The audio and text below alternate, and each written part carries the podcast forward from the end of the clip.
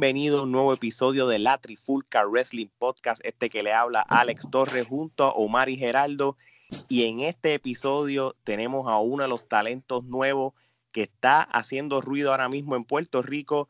Hizo su debut hace poco en la CWA, donde tuvo un luchón que todo el mundo está hablando de esta lucha. Pero mira, no vamos a perder el tiempo. Aquí tenemos a nada más y nada menos a el hijo del Enigma. Bienvenido, papá. Gracias por tenerme aquí. No, gracias a ti por sacarle tu tiempo. ¿Cómo están las cosas por allá? Está todo tranquilo, un poco aburrido, ¿verdad? Estar encerrado en casa durante todo esto, pero bueno, ¿qué se puede hacer? Estamos vivos por lo menos, gracias a Dios. Exacto, seguro. Eso es lo importante. Pues mira, para no quitarte más de tu tiempo, vamos a empezar con la entrevista, así que, Omar. Pues mira, de pequeño, ¿te gustaba la lucha libre? ¿No te gustaba? Cuéntanos. Desde que tengo memoria, para serte franco, de siempre he visto lucha libre. Y ha sido por mí, porque realmente en casa nadie le gustaba lucha libre, ni a mami, ni a papi. A mí me pasó eso, cuando pequeño, nadie en casa. Te puedo decir que en la escuela, un par de amigos empezaron a verla y me llamó la atención, y después de ahí, ellos crecieron y se lo olvidó, y yo seguí con la obsesión. Ok, Gerardo. ¿Qué productos consumías o qué empresas veías cuando estabas creciendo? Cuando comencé a verla, pues WWE. Después del tiempo, vamos a decirle para el 2015, 2016, empecé a ver a Mecha Wolf, Mr. Okay. 450. Creo que gracias a él fue que me despertó el hambre de ver lucha libre de Puerto Rico. No, creo que él y Tommy Diablo fueron los dos que me empezaron a hacer ver lucha libre de Puerto Rico. Después de ahí, pues vamos a otras empresas como lo era antes TNA, ahora Impact Wrestling, y okay, entre otras, realmente todas. Ahora mismo, actualmente, pues trato de ver de todas. No, pues eso está muy bien. Oye, y además ya nos dijiste de cuándo empezaste a ser fanático de lucha libre, ¿cuándo fue que tú empezaste a ir a las carteleras de la lucha libre, por lo menos las de Puerto Rico? Para lo mismo que empecé a verla 2016, 2015. Creo que la primera fue en el 2016. Creo que fue en el Guillermo Angulo, un evento de WWE. Ese fue un evento, no recuerdo el nombre, pero recuerdo que ellos trajeron a Damien Sandow, estaba MVP, estaba Rey González. Esa fue la lucha de las aulas de la muerte, que estaba May Mendoza contra el Cuervo. Esa lucha quedó brutal. Seguro, todavía tengo videos de esa lucha. Esa fue mi primera cartelera de Puerto Rico. Eso está bien chévere. Gerardo, ¿cuándo decidiste comenzar en la industria de la lucha libre y cómo fue esa primera clase? Bueno, yo decidí que yo quería comenzar a practicar lucha libre más o menos para esa misma fecha. Pero, pues, no se dio. Yo fui a ver una práctica del Vikingo allá en Trujillo Alto. Ok. Y, pues, me encantó. Pero en el momento estaba jugando baloncesto. Yo jugaba baloncesto. Y, pues, nada, decidí seguir jugando baloncesto hasta que me gradué. Cuando me gradué, pues, allí fui a ver qué había. Vi las redes, a ver si había alguna escuela, a ver qué podía haber, porque el Vikingo había cerrado. Después de María, el Vikingo cerró. Ok. Vi que Tommy Diablo, que lo mencioné anteriormente, Tommy Diablo para mí es de verdad que de mis mayores inspiraciones en la lucha libre. Vi que él tenía una escuela, le escribí por Facebook, por Messenger, y me dijo que ya no tenía la escuela abierta, pero que le escribiera a Nancy, le escribiera a Roger. No me pude contactar con ellos. Eventualmente después me dijo que la escribiera a Mendoza y no, perdóname, me dijo que la escribiera a Ricochet, a Super Georgie. Sí. Le escribí a Super Georgie y yo me lo vacilo con esto cada rato. Georgie, en vez de contestarme, yo le pregunto, mira, que estoy bien interesado, quiero practicar lucha libre, ¿dónde ustedes practican? ¿Cuánto cuesta? ¿Qué días están? Y parece que yo flaco y chiquito y me envió una una foto de la promoción de la próxima cartelera de ellas de CWS. En vez de decirme dónde estaba la...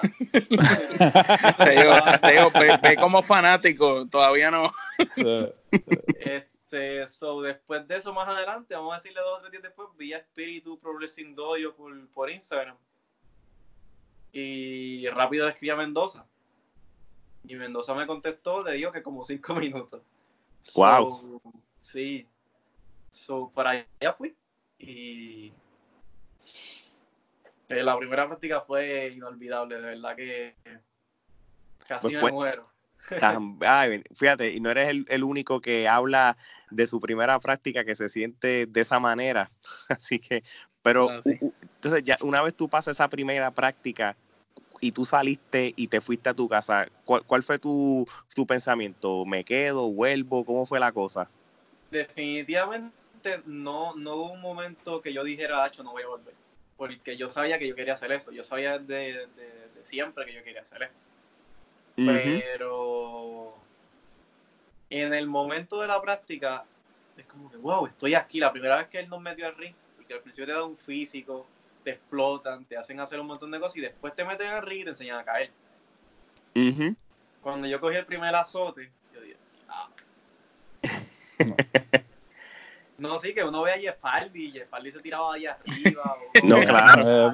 Que hace un montón de cosas y tú te tiras de tus propios pies y... Ya, pero... Te escuchamos que ahora te vemos con una expresión de dolor como si te lo estuvieras viviendo de nuevo. Lo sentiste, sí, lo sentiste. Pero eso fue un sábado. Ellos tienen unas prácticas también los domingos.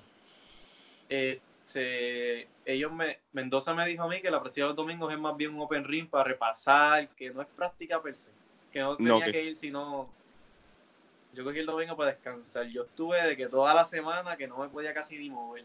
Diantre. Y yo fui el sábado, ¿qué voy a hacer? Yo quiero hacer esto, pero... Sí, se te ve el dolor, Todavía lo sientan. Omar.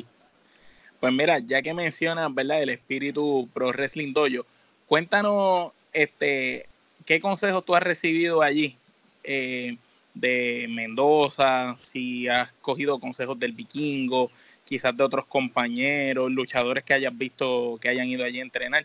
¿Qué consejos nos puedes decir que te han dado, que te han funcionado de verdad? Wow, un montón. Yo llegué allí y yo llegué siendo... Todo el mundo ya estaba como que de hace mucho tiempo. Ellos llegaban desde el principio, desde que abrió Espíritu. Yo llegué y ese día llegamos, creo que dos más, si no me equivoco. Y yo llegué con esos 2 y éramos 3 nuevos contra todos los que llevaban ahí desde que empezó Espíritu. Ok. Eso era ver a toda esta gente haciendo un montón de cosas que yo no puedo hacer. Uh-huh. Y nosotros. Y eventualmente los otros 2, creo que el otro no volvió y el otro fue a 1 o 2 prácticas más. Y tú fuiste el sobreviviente. Y de ellos quedas tú. Muchos fueron los llamados y pocos los escogidos. Entonces, de verdad que todo el mundo ahí ha sido bien bueno conmigo. Por eso es que yo pude... Hay tantas escuelas de lucha libre en Puerto Rico. O sea, está la de Humacao, está la del Martillo, la de Roger, la de Super Georgie. Hay un montón. O sea, para escoger, tiene un montón de alternativas si tú quieres aprender lucha libre. Que si no me hubiera gustado, realmente yo hubiera podido ir a otra. Uh-huh. Pero es que allí no solamente en Mendoza, sino es que todos somos como una gran familia. Ese feeling de comodidad que ellos me mandaron, de ayuda. Lo que es Android 787 me ha ayudado un montón. Edrax, Adam Riggs, que son campeones en parejas de CWS. El Gentil, definitivamente el Gentil. O sea, Yaide. Un montón. Qué chévere. Sí, ellos de verdad que me ayudaron cuando uno tiene momentos de frustración, cuando uno siente que no pues nada, que no le salen las cosas y no sabe por qué, no sabe cómo mejorar. Ellos todos siempre estuvieron para mí ahí y siguen estándolo. Ellos, de verdad que es una gran familia, de verdad que sí. Qué chévere, eso está súper cool en verdad. Gerardo, ¿cómo surgió el personaje del hijo del Enigma y qué te inspira la ropa y la máscara que utilizas? ¿En qué está inspirado? No te puedo decir, porque no, ¿cómo te explico? No lo hice yo. No salió de mí. Okay, no salió, okay. El hijo del Enigma. El Enigma era un personaje de Mike Mendoza. Cierto. Sí, cuando empezó que hasta Careto usó, ¿verdad? En la IWA para cuando empezó. De hecho, esta fue una de las cosas. Ah, qué brutal. Eso es un legado, ¿sabes? Seguro, sí, por eso yo no se lo he dicho por Pacho, pero... sí, no, pero prácticamente... como un tributo. La primera lucha que yo tuve, fue en el segundo evento de Espíritu Pro Wrestling Dojo para Bravo Yo. Yo sé que iba a luchar. El evento era en una semana y la práctica era sábado. Estábamos en la práctica y el evento era el próximo sábado. Yo no tenía planes de que iba a luchar. Hasta que viene el Gentil y viene Mendoza y se aproxima y me dice, mira, vas a luchar con tal persona, una lucha corta, 5 o 6 minutos, pero tenemos que poner una máscara. Y yo súper pompeado, o sea, súper emocionado. Y en mi mente, sí, puede ser que coja una pela contra esta, pero no importa, voy a luchar, por fin voy a empezar a luchar. Claro, seguro. Entonces cuando viene Mendoza y ese hombre se me aproxima y dice, bien como que, bueno, como si fuera igual. Ah, pues yo tengo una máscara en casa, se la voy a poner. Y yo, ¿sabes yo mejor? ¿No tengo que conseguir la máscara yo? No tengo que invertir, ¿verdad? Entonces, eso fue el sábado. Cuando yo voy al domingo, él llega con la ropa, él llega con la máscara, me dio 2 máscaras y un pantalón. Wow. Él me dio la máscara blanca del Enigma, él lo usó en IWA, cuando fue campeón crucero en IWA. ¿Sí recuerdan? Sí. Ese fue el, yo lo vi bien bonito porque estaba el pantaloncito, estaba las espinilleras, estaba todo, estaba completo. So, ese fue la ropa que yo utilicé para mi debut. Todavía la uso en varios eventos. Pero no, realmente mi personaje es como si fuera un tributo, un legado a Mendoza con Enigma. De verdad que está súper cool, de verdad. Y la historia está mejor todavía. No es bueno y que sigue con la tradición, ¿no? Porque usualmente cuando alguien adquiere la máscara, pues la tradición mexicana es que suele ser el hijo del hijo del santo, el hijo, básicamente siguiendo la tradición mexicana, ¿no? Como que haciendo tributo a ese legado del que tuvo la máscara anteriormente. Entonces, ya que tú estabas empezando a hablar sobre tu debut o tu primera lucha, cuéntanos, ¿contra quién fue tu primera lucha entonces y cómo fue la experiencia de esa primera lucha que tuviste, que fue en Bravo Yo, ¿verdad? En el evento. En Dorado, en el complejo deportivo. Fue contra un estudiante del dojo, esa era su segunda lucha. Se llama Andrés Rubio, luchó con ese nombre. La lucha fue especial. fue muy importante para mí porque fue contra alguien que realmente tenía confianza. Fue entre nosotros, los eventos de espíritu son entre nosotros realmente. No, claro, sí que tienen química ya. Sí. No, seguro, nos conocemos, tenemos química, confianza. Fue una lucha corta, como ya te había... Lo que yo me imaginaba, fue una lucha corta.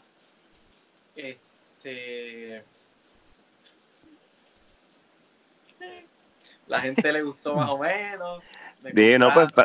Pero tú te sentiste bien, ¿qué es lo que importa? Pero yo me sentí brutal, o sea, yo tuve mi primera lucha, yo me sentía wow. Claro.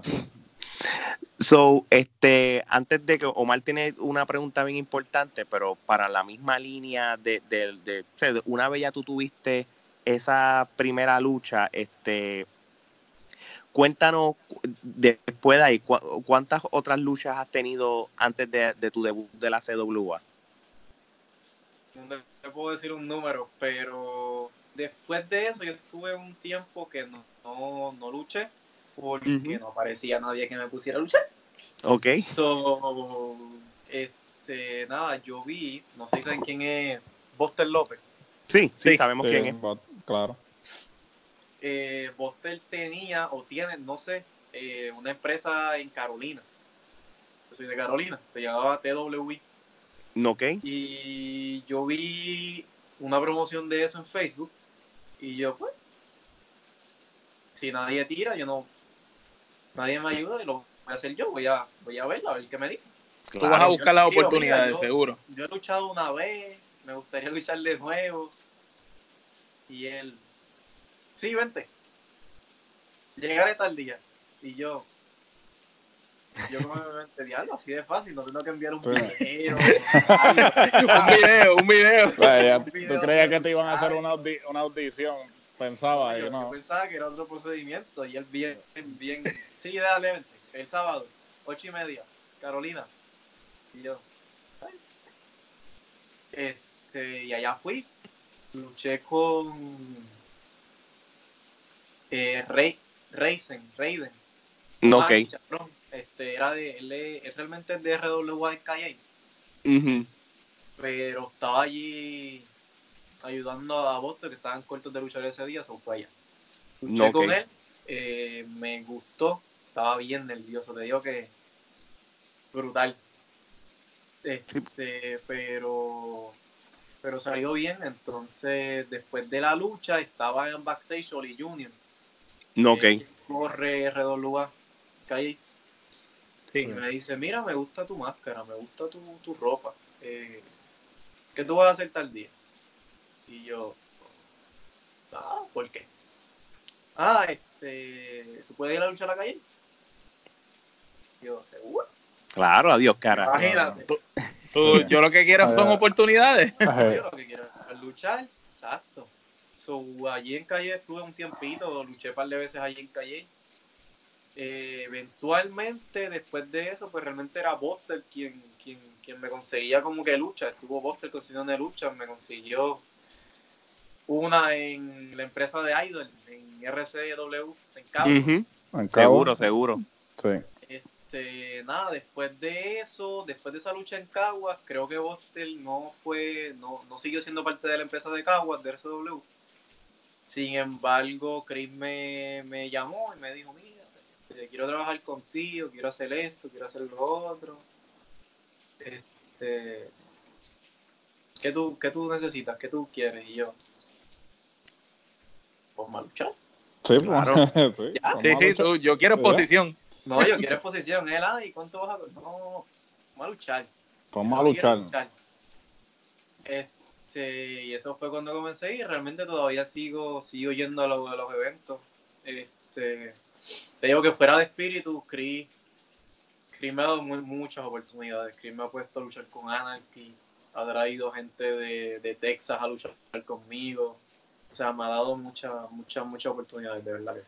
No, pues qué bueno, ¿no? Y le mandamos saludos a Chris Idol, que también lo conocemos, que siempre nos escucha y todo. Así que qué bueno que él te haya dado esas oportunidades para estar en la posición que tú estás. Así que, Omar, ¿cuándo debutas con CWA? ¿Cómo se te dio la oportunidad? Cuéntanos de esa experiencia allí. Háblanos todo el proceso. Bueno, CWA para mí siempre ha sido mi empresa favorita desde fanático. O sea, desde fanático, tú puedes escuchar por ahí que tú le preguntas a un fan y te va a hablar de Capitol, te va a hablar de IWA, te va a hablar de la liga. Yo te voy a hablar de CWA. CWA a mí siempre ha sido mi empresa. Yo no entiendo ahora y no entendía antes por qué no le dan el reconocimiento que se merece. Esa empresa metió en el centro de convenciones a unas superestrellas que, wow, ¿quién más había traído a esa gente? Es verdad, claro. Sí. Entonces, yo fui al evento como fanático. Y de verdad que, como ellos lo dijeron al principio, el que no fue de verdad que se lo perdió. Que fue un evento brutal. Mi primera vez en CWA fue un evento bien low-key. Fue para un campamento de niños en Aguas Buenas. Allí tuve mi primera lucha. De hecho, fue contra Enigma. ¿Oh, sí? Sí, fue contra Enigma. Después de eso, esa fue mi segunda lucha. Mi segunda lucha, overall. Después de eso, yo seguí luchando en Independiente, en RWA, en CW. Tiempo después yo veo que ellos vienen con el Víctor Memorial Cup. Y yo, aquí es que. So, yo le tiré a Robert, le escribí a Bambino, a quien yo pensaba que mandaba allí, que me pudiera conseguir, que me pudiera decir, dale. Bambino me contestó y me dijo que fuera, que me daba un spot, que me daba un lugar en el torneo. Exacto, en el Battle Royale, en el Royal Rumble, whatever. Yo llegué y Bambino me dijo, llega a las 5. Y yo soy de las personas más puntuales del mundo, yo llegué a las 4. Cuando llegué a 5 todavía no estaba ni dentro de la cancha. Llegué y estaban los que montaban el ring hablando dentro de la cancha. No había nadie. Entonces, yo, ¿y tú mira? ¿Qué es esto? Sí. Entonces, yo soy bien tímido. Yo soy tímido, si yo no te conozco, yo soy bien tímido. Una vez ya te conozco, pues cojo confianza y qué sé yo. So, yo saludé y qué sé yo, y me senté en los bleachers. Me esperé que llegara gente. Y esa gente montaron el ring y no llegaba nadie. Y eran las 5, y eran las 6, y eran las 7. Y Bambino que me dio, a las 5. Y yo, no había nadie, estaba en el ring. Los primeros en llegar fue Roxy, después llegó Bobby, por ahí siguieron llegando. Nada, yo entré al backstage, yo no conozco a nadie. Yo conocía nada más a Rey González y ya. No conocía a más nadie. Yo me siento en una esquinita, me voy cambiando. Entonces, después fue llegando alguien que yo conocía, llegó el profe, llegó Jack Anderson, llegó Jonathan Green, y que gente que yo conocí me sentía más familiar. Más en confianza. Sí, más en confianza, seguro. Nada, no hablé con nadie. Hasta después del Rumble. Entré a Rumble y yo... Yaide me dice en el Yaide Bonnie que no me puedo estar quieto. Sí. Estaba mirándome con eso. Y en el Rumble, te digo que en el Rumble tuve muchos de los veteranos que han estado en mil Rumble y se quedan en una esquina descansando, haciendo nada, porque pues, ¿qué van a hacer? Wow. Y yo entré y yo era hacer algo, yo tenía que hacer algo. Yo entré, el primero que vi, a Dice, ahí fue encima. Después aquí en el Falcón, para allá. Entonces backstage, Obi Twin me había dicho, que yo le doy unos shots bien duros. Y yo, ajá. Y él, sí, mira este video. Me sacó su teléfono. Enseñó un video de él dándole acá a Mr. Cage. Sí. En Mayagüez. Y otro dándole a Gentil. Ah, ¿viste cómo lo doy a tus amigos? Lo vi bien duro. Y él bien crecido. Y yo. Ah, sí. Bien. Allá arriba hablamos, en el cuadrilátero. Yo le digo, no, así le yo le digo, vamos a hacer una guerra de show arriba, si tú quieres. Me ignoró. O sea, me dijo, sí, dale. Vamos arriba, cuando él llega, yo lo veo que está en la esquina y voy bien pompeado a darle a Bobby. Palmetazo. ¡Pum! Viene aquí le faltó y me da por la espalda y yo entiendo. Y eso pasó como 4 veces en la lucha hasta que por fin pude estar con Obi. Y ahí fue el primero. ¡Fua! Y el segundo y el rápido. Entonces hasta que vengo yo y la hago en la esquina. ¡Pum! Esas sí son duras. Entonces él se molesta y me lleva para el medio y empezamos a darle. ¡Fua! Codazo, dame codazo. Entonces, pero antes de darme codazo, él me había dado 3 chops. Y yo, no, codazo no. No, palmetazo es lo que hay. Tú querías chops, toma chops.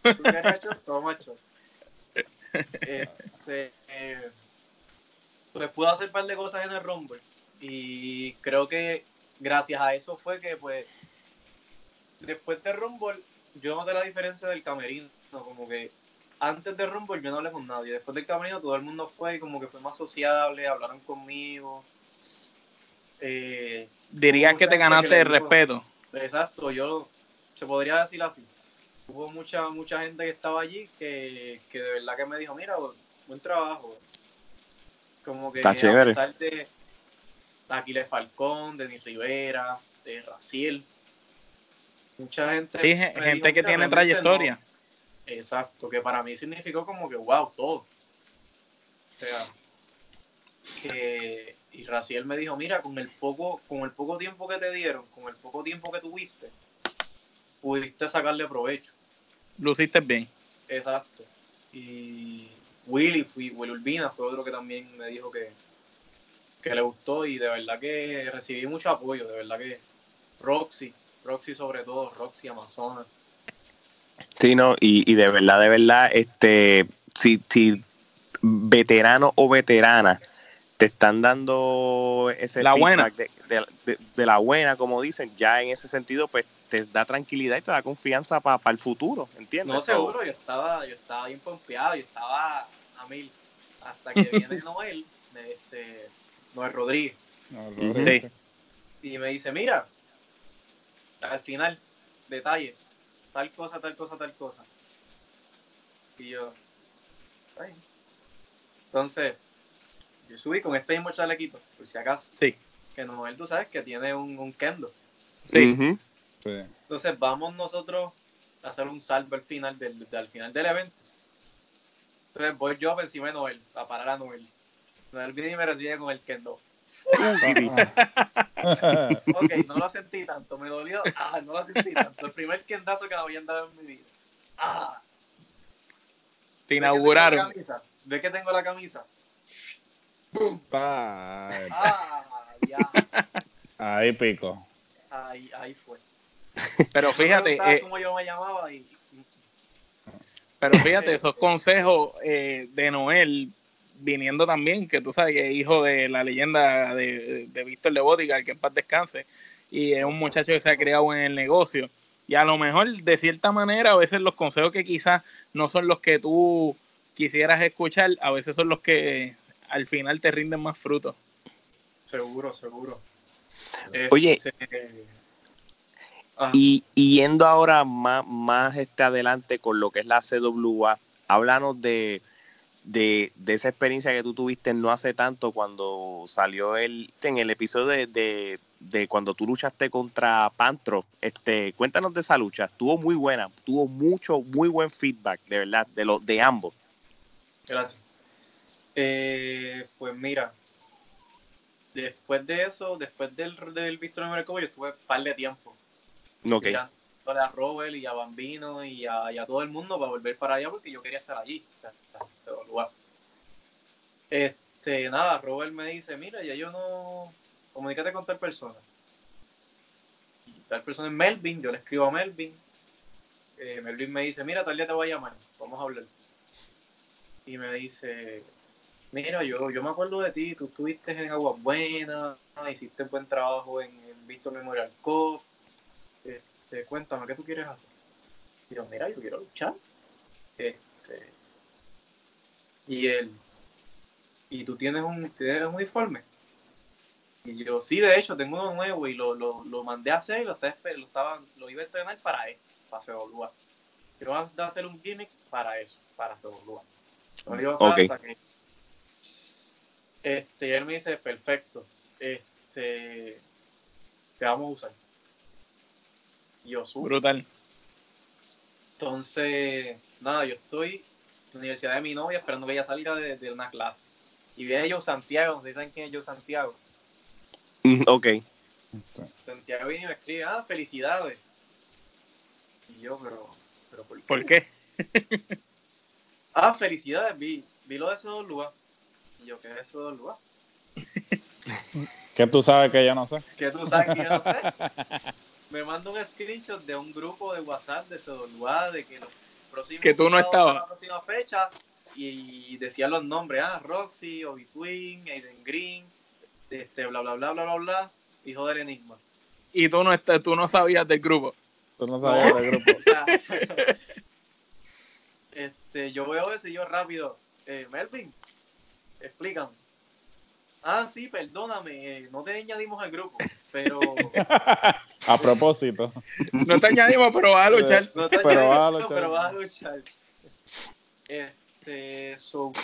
a las grabaciones y fue una experiencia brutal, de verdad que sí. el apoyo que yo siento ahí es como el mismo que siento en el espíritu. Lo mismo que les expliqué anteriormente del feeling bien familiar. Bien familiar. Es lo mismo que siento ahí. Por eso es que yo siento que ese es el lugar donde yo quiero estar. O sea, lo que es Roxy. Roxy es de verdad que es un amor. Roxy es buenísima conmigo y Roxy está encima mío todos los días dándome consejos, diciéndome qué hacer, qué no, cómo hacerlo. La entrevistamos recientemente y habló muy bien de ti. Así que hazle caso. Hazle caso, que esa sabe. Lo importante que dijo... Le dije, mira, me quiero tirar un segundo piso. Y ella, no. No te tires. Sí, no, hazle caso, que esa sabe. No, pero no, Roxy es súper buena. Roxy, Joe Colón, Los Bastardos, Amazona también es súper buena conmigo. Amazona, soy loco con ella, es súper buena.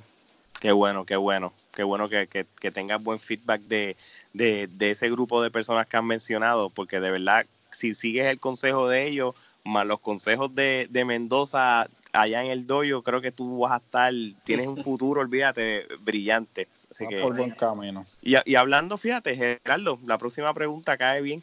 So, básicamente, ¿cuáles serían tus metas a corto y largo plazo? Bueno, cuando tú le haces esa pregunta a alguien, muy posiblemente te diga, mira, quiero ganar tal campeonato, quiero esto, quiero no. Yo realmente nunca te puedo decir como que mi meta es ganar un título. Yo no tengo eso en mente y no creo que realmente nunca me importe tanto. Yo quiero, primero que todo, yo quiero viajar. Yo ahora mismo hay par de conversaciones, par de trabajitos, que Iowa, Nueva York, pero principalmente México. Eso sería. Allí te terminas de pulir. ¿Perdón? En México te terminas de pulir. Seguro, México esa es mi meta número uno desde siempre. Yo me siento bien celoso de la gente que vive en México, porque México es lucha libre. Tú naces en México y es o escoges una máscara para luchar o juegas al fútbol. Una de dos. No hay break, no hay más. No hay alternativa, sí. So, bueno. México yo creo que es la prioridad número uno. Y tú sabes bien que hay varios luchadores puertorriqueños que han ido a México y tú sabes cómo México los ha ayudado. Sí, cómo lo ha ayudado. Tienes a un Ricky Bandera, Vanna Valga, Mecha Wolf, entre otros. Tú sabes, tienes a... Oti estuvo también por allá. Oti Fernández también. O sea, que son personas que México los ha ayudado a hacer lo que son ahora mismo en la lucha libre. So, mano, de verdad, de corazón, ojalá se te dé todos los sitios que tú quieras ir de verdad, porque yo sé que va por buen camino. Ahora, yo te voy a hacer una pregunta a ti, pero más o menos es como fanático, tú como fanático de lucha libre. ¿A qué luchador o luchadora de la actualidad tú admiras ahora mismo? ¿O cuáles? Si son más de uno. Si son más de uno, por supuesto. ¿De aquí? ¿O de todos lados? En general, puede ser de mundial. Puerto Rico y Estados Unidos también. Bueno, los que tú quieras, en verdad. Definitivamente Daniel Bryan. O sea, yo muy probablemente en mi dicho ustedes no han podido ver mucho llaveo. Uh-huh. Y han visto más cosas aéreas. Pero mi estilo favorito de lucha es el llaveo. No, okay. Daniel Bryan, Jonathan Gresham, Zack Sabre Jr. Uh-huh. Eso, fíjate, perdón que te interrumpa, eso nos dijo el androide cuando lo entrevistamos. Él dijo que te encantaban las llaves y que ustedes practicaban siempre llaves nuevas y maneras de salirse de las llaves. Sí, yo soy bien nerdo con eso. Yo me paso viendo videos y yo veo las luchas y yo, espérate, eso me gustó. Rewind. Y lo grabo, lo estudio y voy a ir el sábado rápido a practicarlo porque de verdad que lo que ya veo, eso a mí me encanta. Nada, qué nítido. Eso te puede hacer completo. Te conocen como el half o como un high flyer, por lo que hemos visto, pero si tú desarrollas lo de los llaveos como tú dices, es un package completo que más o menos emula lo que es un Daniel Bryan ahora mismo. Un balance, tiene también un Kota Ibushi, ¿no? Que también trabaja el llaveo y trabaja también los aéreos. So, es un balance entre ambas disciplinas, ¿no? Bueno, además de Daniel Bryan, tengo que decir a Styles. Uh-huh. Tengo que decir Mecha Wolf. No puedo dejar afuera Mecha Wolf. No, ni Mecha yo tampoco. Mecha Wolf es de las principales razones por las cuales yo ahora mismo estoy hablando con ustedes. O sea, Mecha Wolf es uno de los que me hizo ser luchador, de verdad que sí. Nítido. Si dejo fuera a Mendoza, me da. Con Mendoza. No, pero no lo deje fuera porque realmente se merece estar en un... A lo que es aquí en Puerto Rico, yo... Y que me perdone Roger, que me perdone el que sea. Yo, honestamente, de todo corazón, y no lo digo porque es mi maestro, yo creo que Mendoza es el mejor luchador aquí ahora mismo. Y no creo que te estés equivocando. Yo creo que sí. No. Lo que es Mendoza y después de Mendoza, pues le sigue Roger. Roger es tremendo también. Roger, Staff Roger. No, ok. Aquí te tengo que mencionar el Gentil. El Gentil tiene una habilidad para... Él tiene mil y una llave en la cabeza. Este hombre es un maestro en lo que es la lucha técnica y cualquier estilo de lucha. O sea, el Gentil es tremendo. Muy bien. Y Raven Marie. No puedo dejarla a Raven Marie tampoco. Raven Marie. Esa muchacha va a ser súper buena. Esa... Deja que salga de aquí para que tú veas cómo se va a pegar a nivel mundial. Raven Marie es tremenda, de verdad. Y ojalá así sea, tú sabes, porque seguro. Si es de Puerto Rico o más. Exacto, Puerto Rico lo hace mejor. Claro, así mismo es. Mira, ¿cuáles son tus 5 luchadores de todos los tiempos favoritos? Que siempre te han gustado o que te gustan, pueden ser de ahora, de todos los tiempos. Cian Pong número 1, definitivamente. Ok. Cian Pong, Daniel Bryan, Mecha Wolf, Hayabusa. Sí, ese fue el del accidente. Ese es tremendo. Hayabusa, un caballo. ¿Quién es el último? Shawn Michaels. Ok. Shawn Michaels está en el top 5 de nosotros, obligado. Y yo creo que el que no ponga a Shawn Michaels en el top 5 no sabe de lucha libre. No. Pero curioso que hayas puesto a Hayabusa, ¿no? Porque obviamente nosotros somos de generaciones diferentes. Nosotros somos un poco mayor que tú. Y pues obviamente Hayabusa... Sabemos de él, ¿no? Porque... Y es curioso que lo hayan mencionado, ¿no? Porque obviamente no es alguien que tú hayas visto creciendo, ¿no? Me imagino que lo viste ya por YouTube, en video. Pero buen candidato. Buen candidato, sí. A mí me gusta mucho Misawa, que también era de allá de Japón, de esos fuertes de antes. No lo mencioné, pero también me gustaba mucho Chibata. Brutal. Kazuchiro Chibata. Sí, sí. También puede estar en esa lista. Así que no. Es lamentable que pues, ya no está luchando, pero. Gerardo. ¿Tienes algún dream match, una lucha de ensueño, ya sea una o si tienes más de una? Por lo menos ahora mismo, Tommy Diablo. Ok. Mi dream match número 1, Tommy Diablo. Brutal. Sería buena lucha. Pero a corto plazo, y esto va para las preguntas que me hicieron anteriormente de planes a corto plazo que no pude contestarlas, se me fue. No, tranquilo. Obi. Yo quiero a Obi. Obi recientemente puso un post en Instagram, y esto es para que él lo escuche, para que él lo vea, para que responda. Puso un post en Instagram diciendo... Estos muchachos nuevos quieren correr antes de gatear. Ok. Y eso está súper claro que es para mí. Uf. Yo sé que yo llegué ahora mismo a la CWA. Y estoy consciente que hay campeón de acción vibrante en la CWA. Y esto no se trata de campeón de acción vibrante. O sea, tú no me vengas a decir que yo quiero correr antes de gatear. Cuando la única vez es que usted me tuvo a mí de frente dentro de un hexadrilátero en la CWA, usted fue el que se me quitó. No, ok. So, vamos a ver qué él contesta. Hoy sería la lucha que quiero hacer. Presta atención porque a nosotros nos escuchan y siempre la gente ve estas cosas que ponemos. ¿Qué? Lo escucharon aquí. el mensaje se lo vamos a hacer llegar. Muy bien. Ponemos, editamos esto y lo ponemos, mira, esto es para ti. Y así, sí, para que aquí, de alguna manera lo va a ver. Para que sepa. Muy bien, muy bien. Así tiene que ser, papá. Honestamente, así tienes que ser. Porque tú tienes que también darte a respetar, también tienes que, tú sabes, tú quieres subir en esto, tú tienes que demostrarle que tú puedes estar en el nivel de cualquier persona si tú mismo te lo propones. Así que claro que sí, estoy de acuerdo con lo que hiciste. Adiós, cara.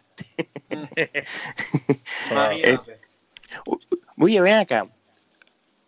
Tú como tu personaje, o tú quisieras ser en el bando de los rudos, en el bando de los buenos, ¿cómo tú te ves? ¿Te ves como un anti-hero? ¿Cómo tú te describirías o cómo tú quisieras tener en ese tipo de carácter? Yo creo que yo no puedo ser un rudo. Yo siempre he creído fielmente que un luchador se vuelve bueno más por su personaje que por su habilidad luchística. Eso es malo, ¿verdad? Porque hay muchos luchadores tremendos que tienen un personaje malo, pero el ring son buenísimos, son de lo mejor. Para tú tener un buen personaje, tú tienes que ser tú. Tienes que venir de ti. Si no, a la larga vas a fallar. Y es por eso que yo no puedo ser rudo. Yo tengo que hacer un babyface, diría yo, no sé.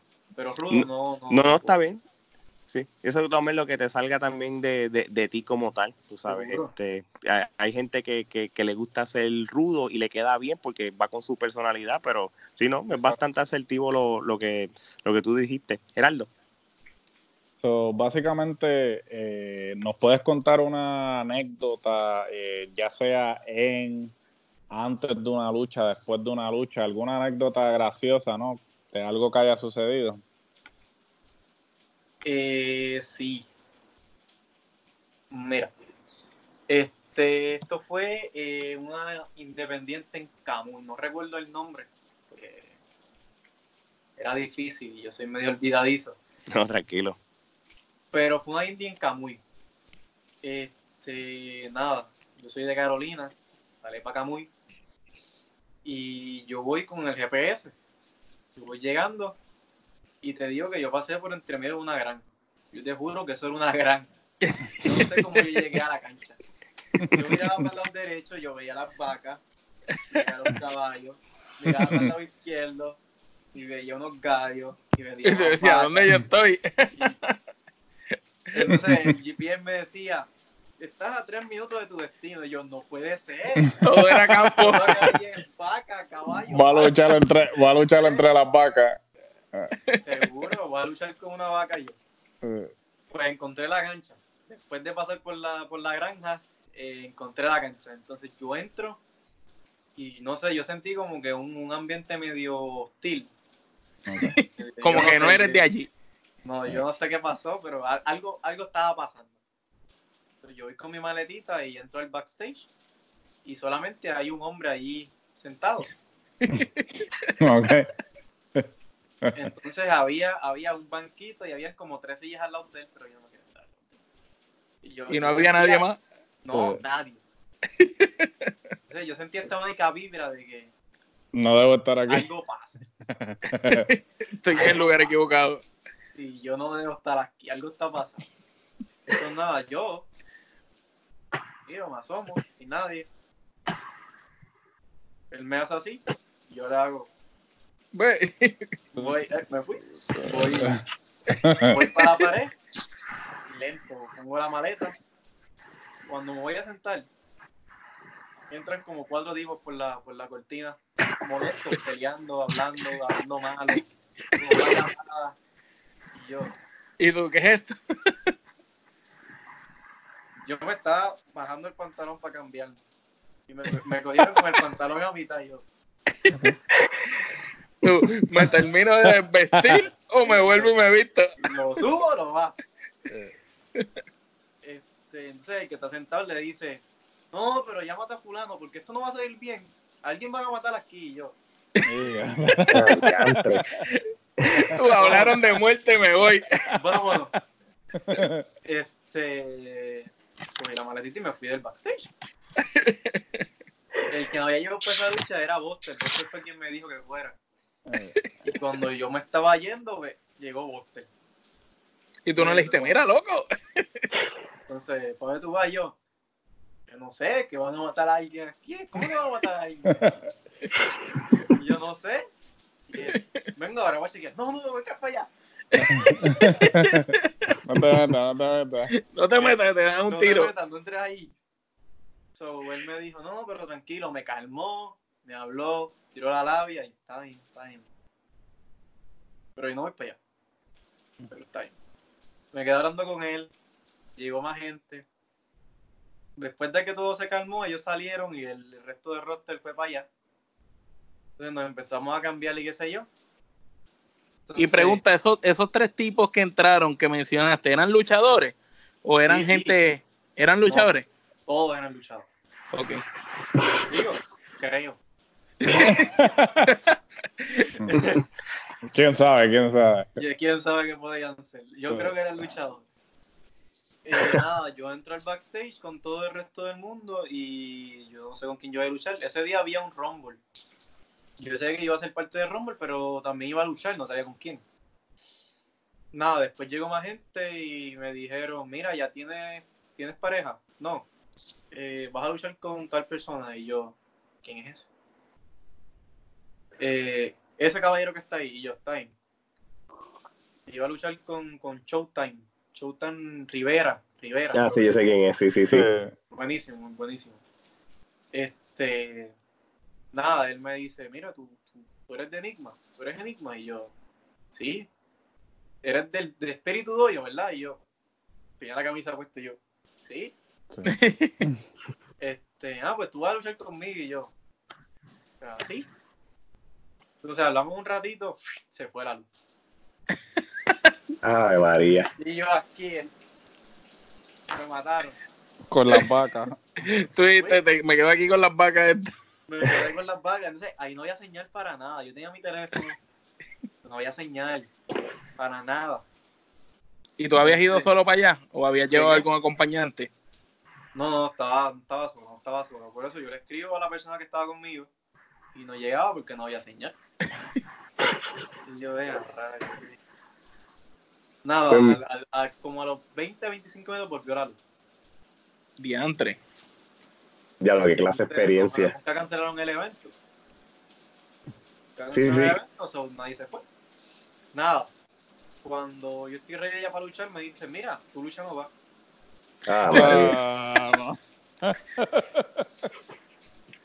Esa historia va a ser en tu carrera entera, yo pienso que la peor de todas, la peor experiencia. Y yo me quedo como que, yo me quedé con la misma cara que me quedé ahora. Me hiciste esperar aquí. Bajé en el Rumble. Y yo, ya. Y tú bajé para acá. Entonces, coge al que iba a luchar conmigo. Mira, vas a luchar con aquellos. Y yo. Yo he venido hasta acá, muy. Desde Carolina. Casi me matan. Las vacas. Sobreviví un apagón y no me mataron. Y voy a luchar solamente en un Rumble.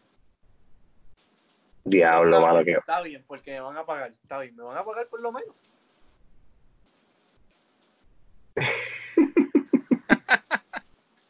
Oye, tú tienes que pasar por esas cosas, mijo. Yo voy a Rumble, entro a Rumble.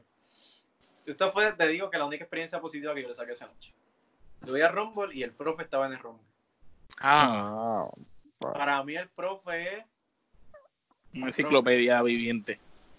Wow. Nada, yo soy una persona que respeto mucho las leyendas. O sea, tú no vas a encontrar hablando mal de ninguna leyenda. Sea de aquí o sea de otro sitio. Claro. Mi profe es wow. Y tenerlo en un ring al lado mío, más todavía. So, yo en el Rumble, pues, qué sé yo, pude compartir con Joe Bravo, profe.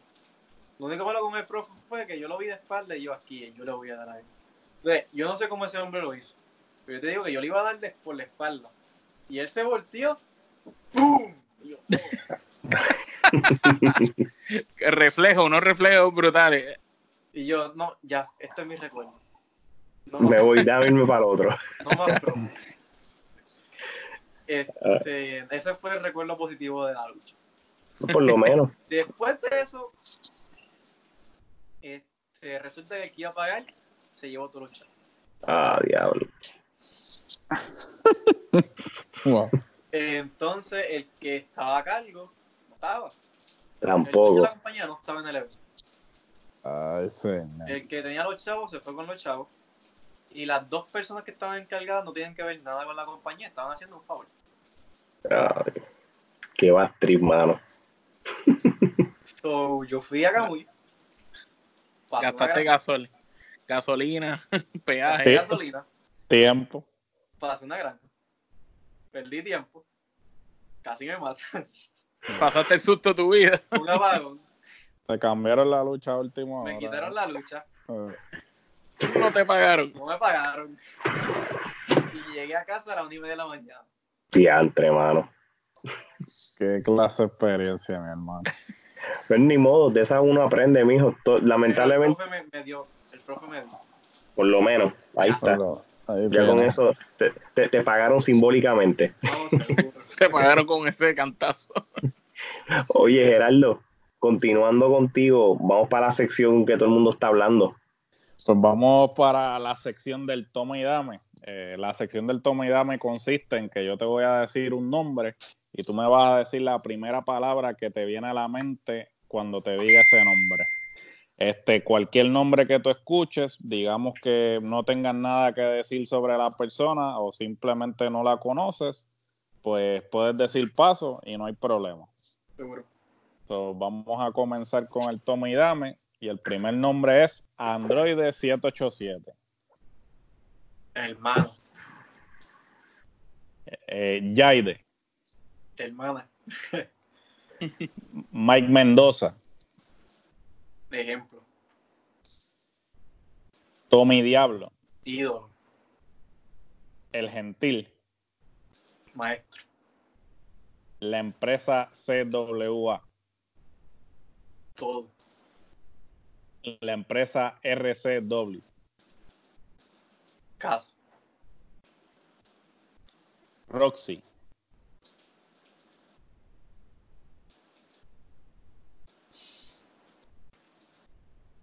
Hermano. Chris Idol. Amigo. Bueno, eso básicamente concluye el toma y dame. Es que estoy esperando Obi. Ah, ok. Obi. Bueno, pues entonces dile ahí. Dile ahí, Obi.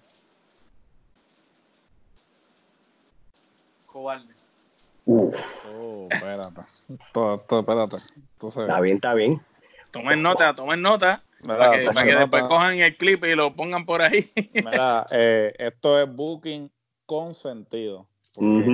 Así mismo es. Las historias nacen aquí. Eso es así.